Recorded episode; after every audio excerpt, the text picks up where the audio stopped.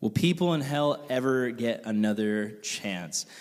Um, as far as I understand the scriptures, and according to kind of our church's view on hell, um, no, hell is it's final, and it's it's one of those things where there's really no way out of it when you get there. And so that's why it's so important that from this side of life, we view hell not as something where it's like, oh, it's just going to be like this endless party, or oh, it's this existence without God. I mean, that doesn't sound so bad. We talked about it in the study we did on hell. It's going to be terrible. Uh, one of the things that uh, Tim Keller says, he's this writer, author, pastor, um, he talks about how in hell, like, there's this debate about the flames of hell and whether they're literal. Like, some people are like, oh, the flames of hell are just a metaphor, you know? I mean, that's not a real thing. Um, personally, myself, I don't know where I stand on that. Um, I don't know if the flames are going to be real or not, but here's what Tim Keller says, and I think it's really good. He says, if the flames of hell are a metaphor, then that means they're a metaphor for something even worse.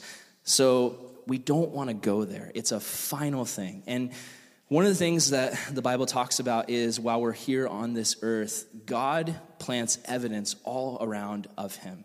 Um, in America, almost everyone I've ever preached the gospel to has heard about Jesus. And so they're making a choice to not seek him out further. And just to give you evidence of this, like to, to prove how everybody really does have a choice, because you might be like, well, they don't know the whole gospel and they don't know the whole picture. Um, I knew a guy named Brad, and I've told you guys about him. Brad Hall, he's a missionary in uh, uh, Australia right now. He, he's actually planting a church right now, which is so cool.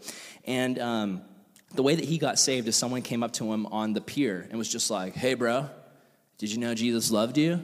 He's like, no. And he's like, Yeah, well, he does. And then the guy just walks away. And that was all the explanation he gave him. Not like, let me give you this crazy, like, three point, you know, uh, theological thing about Jesus. He literally just said, Jesus loves you. And the Holy Spirit started to speak to him. And what he did was on his own time, he, for over the next three weeks, he started to find out who is Jesus? Why does he love me? And so that guy got saved from that. He's a pastor now, planting churches. Um, the Bible talks about how even in nature, like when you look at the sky and when you look at the ocean, you can see evidence of a creator, you can see patterns. And so God has planted evidence all over the world about how he exists. Um, so with hell, it's one of those things where we really don't want people to go there. And a lot of people are deceived, and a lot of people are listening to the lies of the enemy about life and the meaning of life and the origins of existence and all of these things. And we want to be able to point people to Jesus because hell is a final thing. And I don't say that as someone who's like, I, I want to see people go there because they deserve it. I, I think that God loves everyone and he wants to see everybody freed from hell and everybody um, saved from having to go there by their own choice. And so that's why we need to focus on carrying the gospel to the world, which is honestly something the church a lot of times doesn't do.